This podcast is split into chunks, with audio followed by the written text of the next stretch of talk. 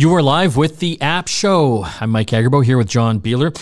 Our program is all about the world of apps for your smartphone, your TV, your car. Apps are pretty well everywhere. We also talk about the latest in uh, mobile tech. On today's program, we're going to be chatting about a Twitter alternative. With all the craziness happening in the Twitterverse, there's a lot of people migrating to uh, a service, a social network called Mastodon. It's kind of like a, a Twitter look-alike but different. Kind of, but not. Yes, it's probably the closest It's thing definitely compared to like a Facebook or WhatsApp. yeah, Yeah. It's, it's the closest to uh, what we know as Twitter. Been around for years, uh, so we'll tell you what it's all about and how it all works. We'll also be talking about a social or sorry, a search engine for your life. There's a, an app that you can load on your computer that will basically record everything that happens, everything you watch, every Slack or email message you uh, view, every web page you check out.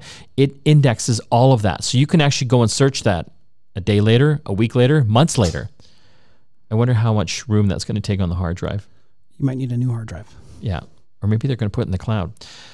We'll uh, give you the lowdown on that and how to start replacing your phone's passwords with passkeys. You'll want to stay tuned for that too. Let's get into some of the news, uh, John. We talk a lot about Starlink. Uh, that's the SpaceX satellite network that uh, gives internet access, high speed internet access to literally anywhere in the world. Up on a mountain, out in a desert, wherever you typically wouldn't have good internet access. Yeah, and it's been a godsend for a lot of people in rural areas. It was deployed heavily in the Ukraine during the the war that's happening right now, and it just gives people internet access, like you said, where they would never normally have it. Well, uh, they have announced uh, a new version of it. Uh, a lot of uh, folks that I know that uh, have trailers and RVs, uh, if you go to like these RV parks, there is a surprising amount of people that have the Starlink antennas. Yeah, because most RV parks have really crappy Wi-Fi. Oh, it's horrendous. Well, they uh, are coming out with a new version that will work on moving vehicles like cars and RVs. Uh, it's you know roughly I think 170 bucks a month for the internet access.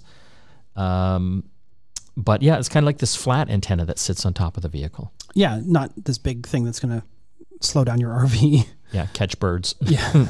anyway, I'm uh, interested to see how that uh, all works. I think that's coming out in December. Uh, but looks like they're also going to be implementing a data cap on residential customers.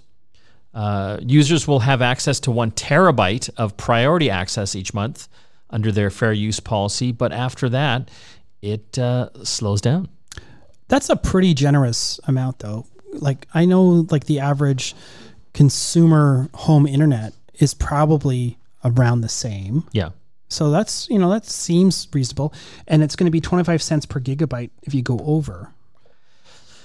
Not not crazy expensive. No. I mean, you're already paying a premium to get it in the first place. Well, they say that 10% of their users exceed that one terabyte per Yeah. month. So 90% don't. Right. Those are people that are streaming twenty four seven. That's a lot of streaming. That's a lot of streaming. Yeah. Yeah. But I mean, if you were downloading a lot of stuff, Yeah.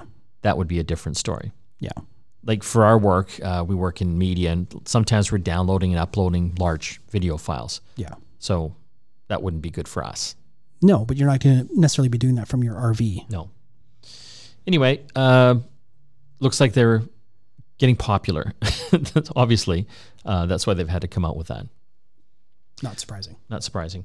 Uh, also in the uh, app world, uh, I don't know if you saw this. I talked about it on my uh, my Global BC Wednesday segment. You can go to the Global BC website and check that out.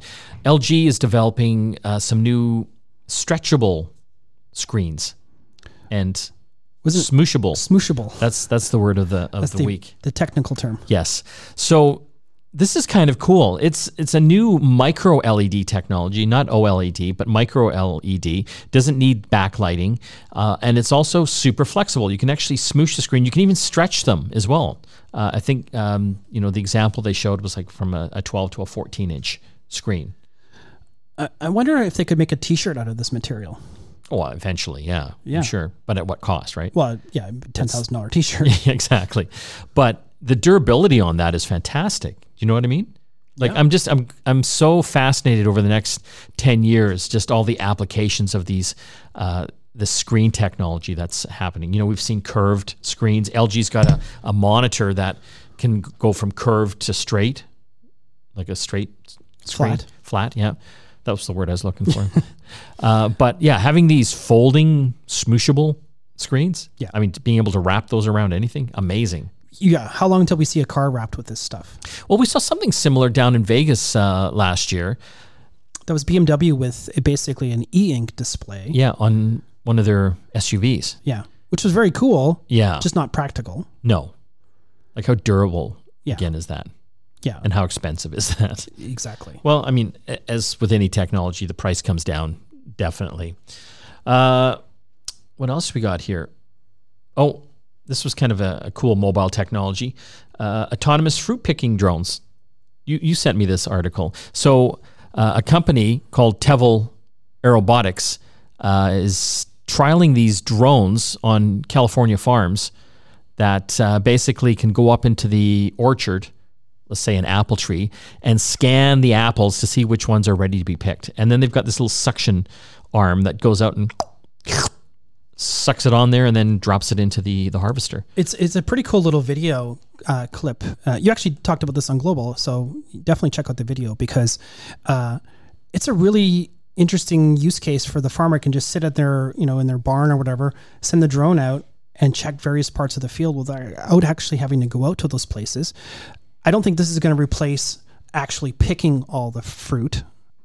I don't think it would scale that well. It would Well, it was weird. Like they so they showed this harvester that you know it's like a little truck kind of thing where all the fruit gets dumped, uh, and then the drones were on tethers to this right. thing. I guess so they don't escape.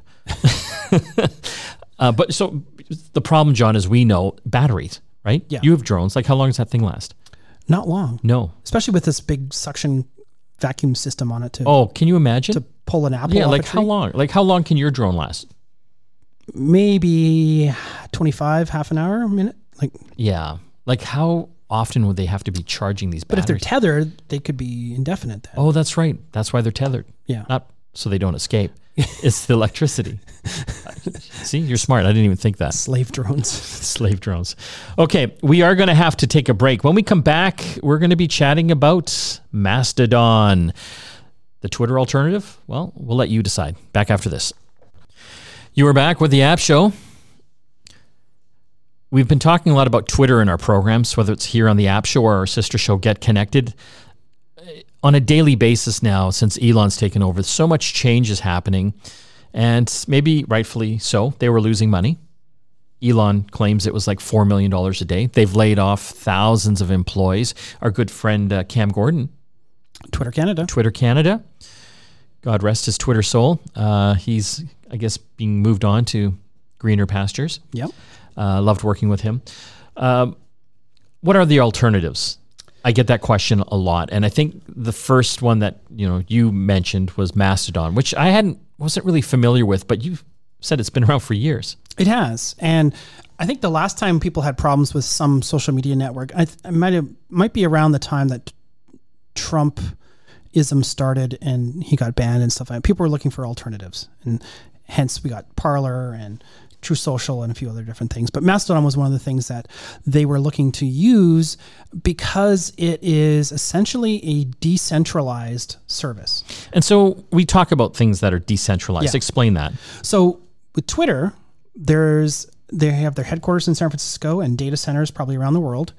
It's all managed by Twitter. Yes, So you don't have to worry about the buck stops with them. exactly. But they're also the people that are being blamed for things like uh, free speech and moderation and all this type of stuff. That was reason why Elon wanted to buy Twitter was to make some changes to those processes.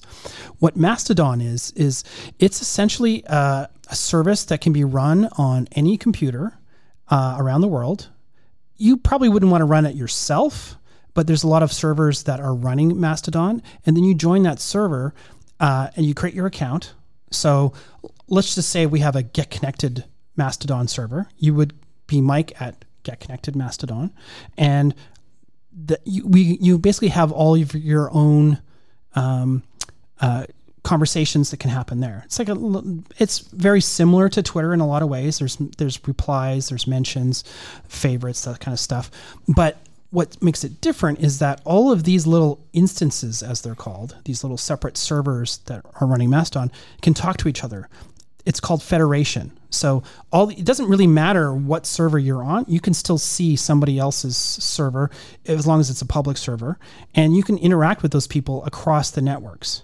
So the way I look at this, this is kind of like what Twitter started out as, and the solution that Twitter was originally set up to fix is federating all these different services into one place. So you so the end user doesn't actually have to know about or care about the fact that there's servers involved and things like that. But the problem with Twitter is that there can only be one Mike Agerbo on Twitter Yeah. right?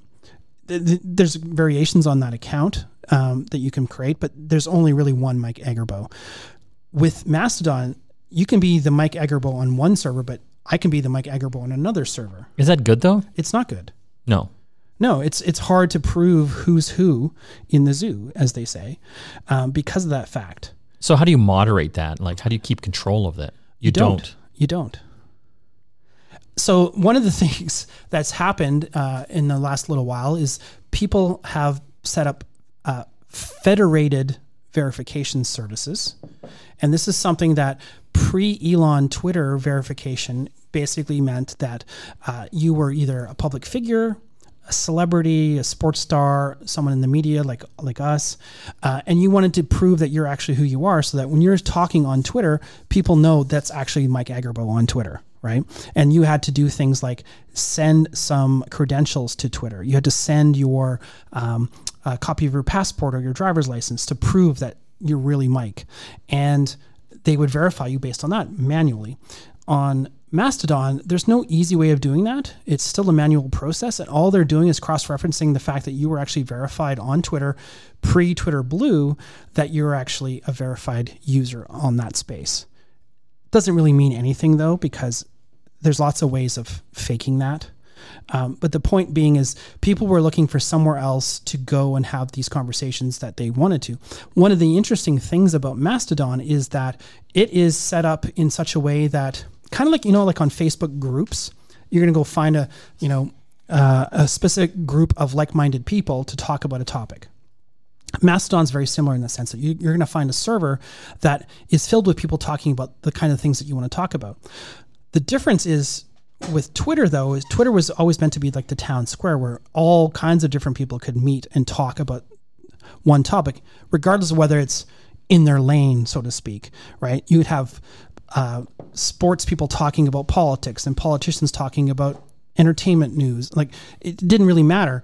Whereas on Mastodon, you kind of start off on a server that is sort of based around a topic of interest. It doesn't have to be though. Um, but then you're sort of looking at a very it's very much like a like a Facebook group kind of conversation until you get the federated view of the world. But then it becomes like this. It, it sounds confusing, John. It is very confusing, and this is why I'm still not convinced that Mastodon, as it currently is, is going to be the wholesale replacement for Twitter. Well, uh, you, I keep reading news stories, John, that people are flocking to Mastodon. But let's, I want to just put a grain of salt in there. Twitter, they have close to 400, 400 million users. Well, they did. I don't Okay. know if that number's still accurate. Uh, let's just use that as Yeah. an example. Let's say at some point in time in the past year it was 400 million. What's 10% of 400 million? 40 million? What's 1% of 400 million? 4 million? Yeah. Well, Mastodon, I think they've added a lot, but they've gone from a quarter of a million, a quarter of a million Yeah. subscribers to I think over six hundred thousand.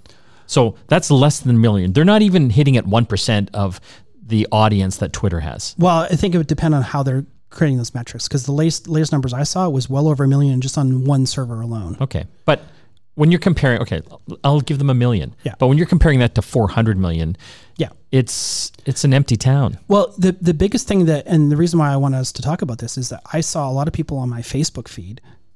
I don't know how to do Mastodon. Twitter was easy. You sign up, you have an account, you can see, you can start following people. I have to know a lot more about a person as to, I need to know their username and the server that they're on for Mastodon. Now, in a lot of time, a lot of cases, that's simply a matter of them posting a link on their Twitter, which is what I did. I posted a link. Here's where I'm going to be on Mastodon. Come find me there if you want.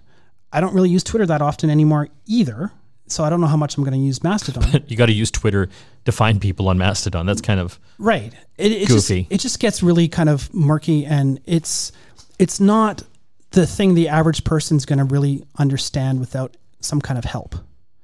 And so normal people aren't going to be using it. I don't think so. No. No. I mean, there'll be there'll be people that'll be trying to make it a thing. The big thing about Mastodon and the difference between it and Twitter is that there's no advertising. No one owns it. It's an open source project. Yeah. Uh, it's decentralized, which means there's no one person controlling it. The per, there might be people controlling the server that you're on if you've got an account on it, and you can just change servers at any time if you don't like what's being served on that particular server. But it's it's still um, just a murky mess for the average person to figure out how to navigate these things, how to find their friends. There's a bunch of different tools I've seen pop up in the last week or so. Find your Twitter friends on Mastodon, and there's like some tool that will go and you know you give them some keywords and they'll go try to find that connection.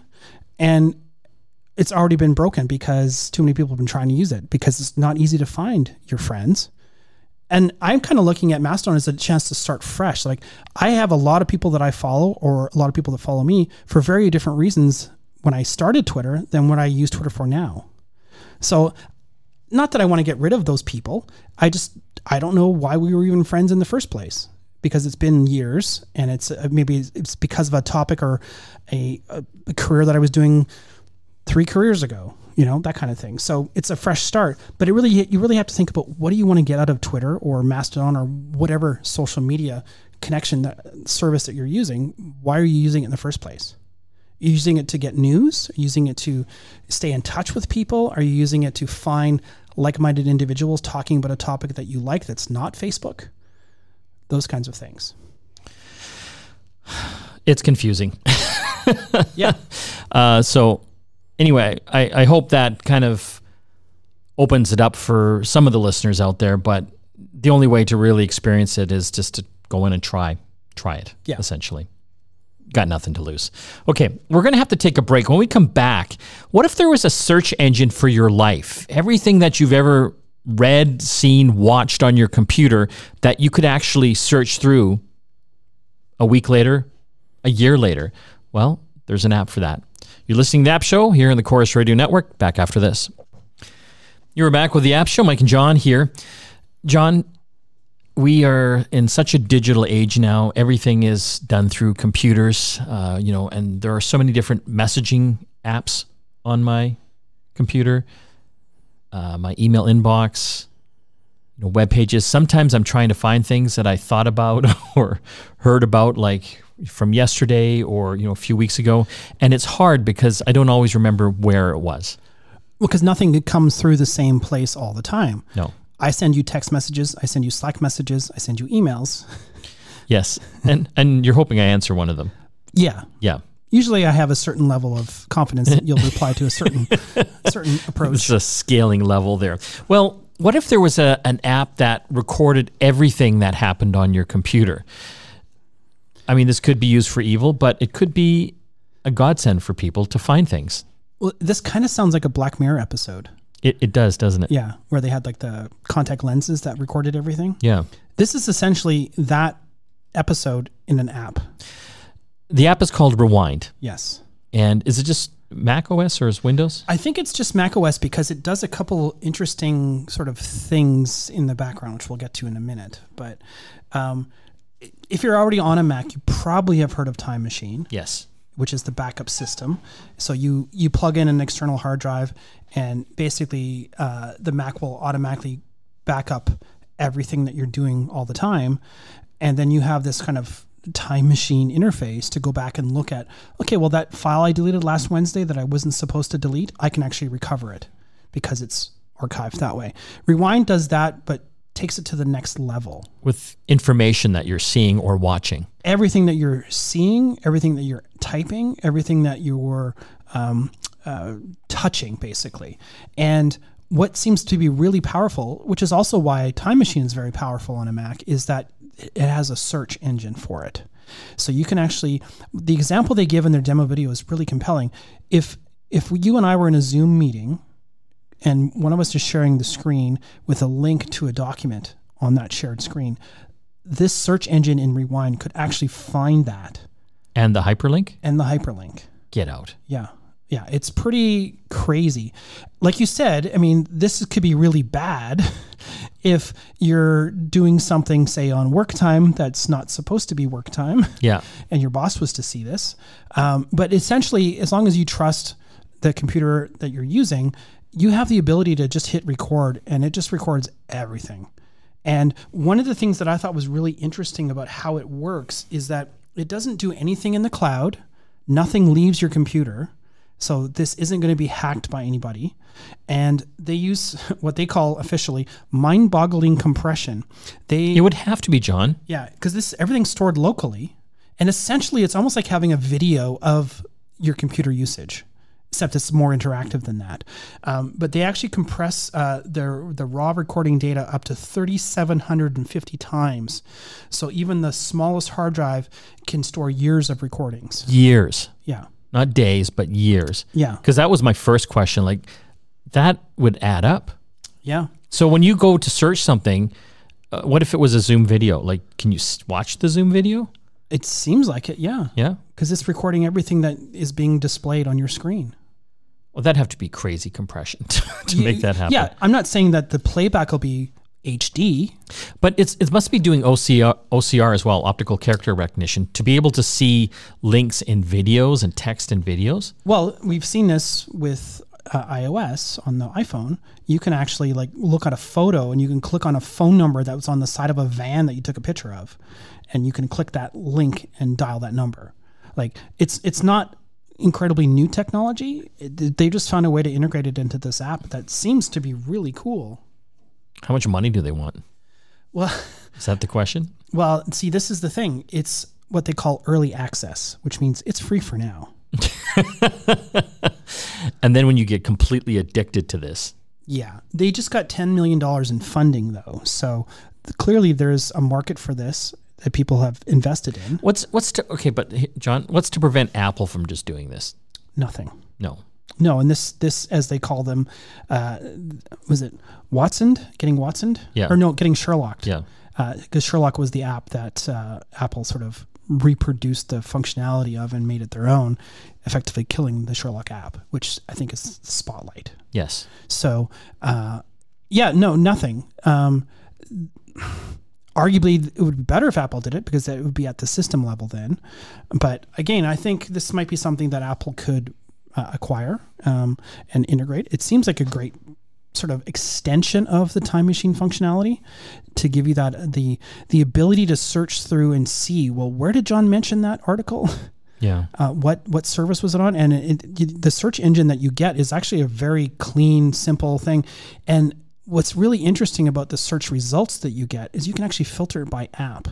So for example if you know that well someone sent me a slack message i just can't remember what it was uh, or where or uh, who it was or whatever but it was about tesla or something like that you can actually just filter it right down to slack or any other app and then filter your search criteria.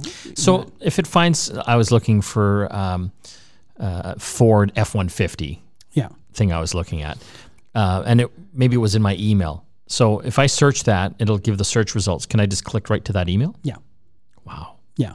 But the thing is, you might get, if it's a commonly searched term uh, or a name, you might get a ton of results for it, right? So yeah, because what if I talked about it in Slack and I emailed stuff about it and I saw it on a web browser and I watched a video? and you get hundreds of emails about it, Yeah. like those kinds of things. You're still going to have to wade through that kind of stuff, but at least you have some filtering ca- capabilities that you don't have with normal search tools. Can you uh, filter by time, like date and stuff yeah, as well? yeah, it's almost like a you're scrubbing back and forth through the calendar. I'm gonna have to try this. Yeah, well, you It, it, but it, like you're saying earlier, it could be scary, right?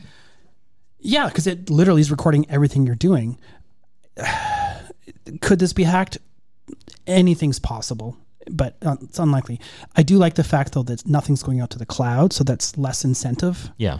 Uh, someone would have to know you're running this app, know so much about your computer to actually get to it. Probably just physically have to get your computer uh, to really do anything with this. But it can literally show, you know, uh, say you're buying Christmas presents for Alana. She could go in and go back to when you were shopping on Amazon and see your history. Oh, that's not good. Yeah, but With great power comes great responsibility, John. that's right. Okay, we are going to have to take a break here on the app show. Still uh, a little more tech to talk. When we come back, we're going to chat about uh, replacing your phone's passwords with pass keys. What are pass keys? You'll have to tune in. Back after this. You are back with the app show. Mike and John here. The one thing I hate about our digital lives now, John, is the sheer amount of passwords that I have to remember. And I know there are password managers and stuff, but I'm just too lazy to get into those. So I have like a lot of different passwords for all the different things I'm doing. Yeah, well, and you should. You should have different passwords for everything you're doing. Yeah. But it's it's hard, John. It is. And the the thing is nowadays we're using more complex passwords because if you have a simple dictionary word or you've added a couple of numbers to your password, which I'm pretty sure you do with all your passwords, Yeah. um, the more complex it is, the less likely you are to remember it. So you're relying on And, and it's a problem because I've tried to make them more complex and I forget them. yeah, yeah. And then I'm writing them down somewhere, which kind of defeats the whole purpose. Yeah, exactly. So one of the things that a lot of companies have been doing lately is something called passkeys, and there's a couple different ways that this has been- been implemented. Uh, probably one of the first places that I saw it was on your Microsoft account. Microsoft gives you the ability to get into your account without a password now. Uh, it's using a passkey or a passcode, I think they call it. And essentially, what it is, is you go to log into, say, a Microsoft service, say Skype or something like that, and then it'll prompt you for a code that was sent to you however you set up that passcode Via email or by email phone. or text or you know whatever the, you chose when you set it up in the first place. Um, and that is really great because that makes it very easy for you to get into it without having to remember that password as long as you still have access to that device which could be problematic. But for the most part it's it's much easier because you can have a much more secure way of getting into that service because it requires but is that like two factor authentication? kind of. Yeah. yeah, in, in a lot of ways it is, right? But because you're, you're you're it's two physical factor authentication basically because you're using a secondary device to. Say it's you That's right. to get in. Yeah, so you need to have access to that other device to get into your laptop, for example, or if it's on your phone, you need your laptop to see that code. But uh, what Apple and Google have done uh, is um, they've created something new called passkeys. And each of them have sort of implemented it slightly differently. And this isn't something that's available on every website yet. But essentially, right now, if you were to use something like um, PayPal, eBay, the Kayak uh, travel app, those all support passkeys. And what it does is it actually allows you to store this passcode in your iCloud on iOS. Google's got their own implementation of it that's coming for Android that probably is not going to be quite ready for prime time till, till towards the end of the year But similar. but very similar. And essentially, kind of like you know how uh, when you go to use uh, Apple Pay, you're prompted for identification. Yes. You're basically using your uh, biometric information to approve access to that app. Like your face or your Yeah. fingerprint. Yeah. Yeah. So then basically, when you go in to create that account or you um, go in to use an existing account and you turn on the passkey function, you're going to get basically this pop up that has this little gray and white key icon on it. And that will be your passkey, passkey prompt.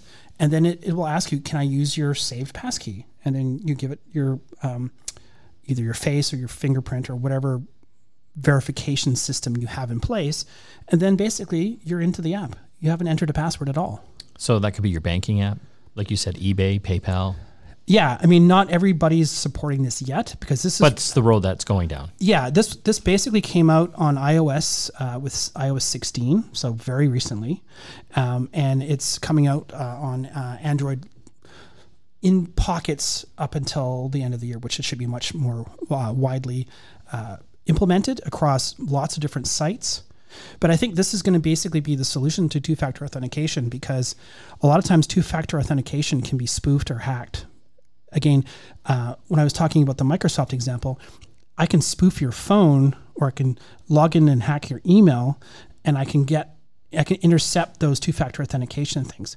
I can't intercept your face ID or your fingerprint ID on the device that you're trying to log into. That's the that's the difference. That's why it's more secure. Not yet. No, well, yeah, I mean the thing is there, there's nothing is 100% foolproof. Yeah, um, but this is kind of the the new gold standard. Well, it's it's it's what's nice about this particular solution is that it it it's it gives you back a little bit more of that convenience for logging in, but also still very secure because nothing is leaving your device. It's all locally on your device. So you don't have to use this if you don't want to. You don't. You can still use a regular password, although I could see some uh, companies or some apps preferring this process because they probably deal with a lot of uh, Hacks, fraud, all, all identity kinds of theft. Yeah. messy stuff. Yeah. Yeah. I could see this is something that the banks would adopt. Oh, heck yeah. once once the once the it's out there more and you know probably let's say early next year i think it'll be a lot more prominent and we'll be talking about it again i'm sure But this is happening on iPhones now. yes Yeah. well it's an option right Yes. now it's not Does that go across to the Mac as well? uh yes Yeah. yeah So the whole Apple ecosystem is being set up for it, and Google's going to do the same thing. yeah yeah on on uh on an android definitely by the end of this year Have you set it up yet? You know i don't think i have had to log into any of those services that support it yet Okay. And I think what's going to happen is when you go to log into one of those apps that do support it, they're going to give you a prompt saying, "Hey, we've got this new thing. Little friendly uh, nudge. Yeah, Yeah. do you want to try this?" And I, I put off like the Microsoft version of it for the longest time. Now that I have it, I can't imagine. I don't even know what my password is on Microsoft anymore because I'd never have to. Use I don't either. I always have to say, forget, I forgot my password. it's like, it is a major pain. Yeah, especially because you're oh, you're always trying to do something quickly. Yeah, and I don't know. Like, I don't know if I have multiple passwords on the different Microsoft accounts because you know, there's like the Windows one, there's Xbox, there's Skype, Office 365. yeah, OneDrive. Like, it's driving me crazy. Yeah, So this, this passkey thing seems to yeah, I yeah so. a magical magical thing that I'm going to try out. So again, available on the Apple side, iOS 16, and uh, through the other Apple uh, pieces like the Mac OS as well, and coming very very shortly for Google. Yeah, yeah. I think it. I think it's it's it's a like I said, it's a good way to get rid of that hassle factor, but still be secure.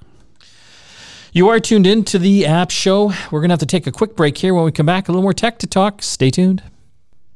You are back with the App Show. Mike and John here. Do you remember Slingboxes? I do. Wasn't that back from the 90s? Wasn't it that far back? It, it's been a while. Yeah. Yeah. I mean, back then you you could hook up your TV or your cable connection and it would record shows for you. And then you could watch those remotely. Yeah. This was like That was like cloud ahead of cloud. yeah, and I remember when they first uh, launched this, it wasn't even available in Canada. But I had a few friends that they got them from the states, and they found workarounds to make it work in Canada, and I was very envious of it. But it was very expensive at the time. Yeah, but I remember like back in the Doppler computer days in the 90s when I used to sell computers here in Vancouver, uh, this thing had been launched and it was just magical. But it's coming to an end. Yeah, these uh, these devices will no longer work. I didn't even know they're still around, John. Honestly, I didn't either. Um, but basically, this this past week, uh, they they went dark. Uh, the service is completely cloud based now. Crazy. Yeah. Uh, you know, and that's the thing with technology, and a lot of these devices now are connected to the cloud. And we've talked about this. You just got to be careful what camp you're in. Like, there's a lot of these exciting new technologies, but if they don't make it and they're gone within a year or two, that device is just bricked It's a doorstop. Yeah. because the cloud service that it was attached to is dead. Well, and, and this is something we've talked about before. Any any product or or um, device that requires an app to configure, you better hope that that company is around and is continuing to maintain that app, because as we know, you're going to be forced to upgrade your operating system on your smartphone or your tablet or whatever at some point. Yeah. And eventually that's going to break the app if it's not updated. Right, which is why some people keep old versions of tablets or phones specifically for one app. That's all the time we have left. Don't forget to listen to our sister show, Get Connected. You can find out more information about that at getconnectedmedia.com. It's uh, on the Corus Radio Network as well and podcasts, just like the app show here. Up, also up on our website, uh, all our favorite YouTube videos that we create for uh, product reviews, tips and tricks, and all your techie needs. I want to thank John, my producer and co-host, and uh, the rest of the gang back at the studio. We'll see you again next time.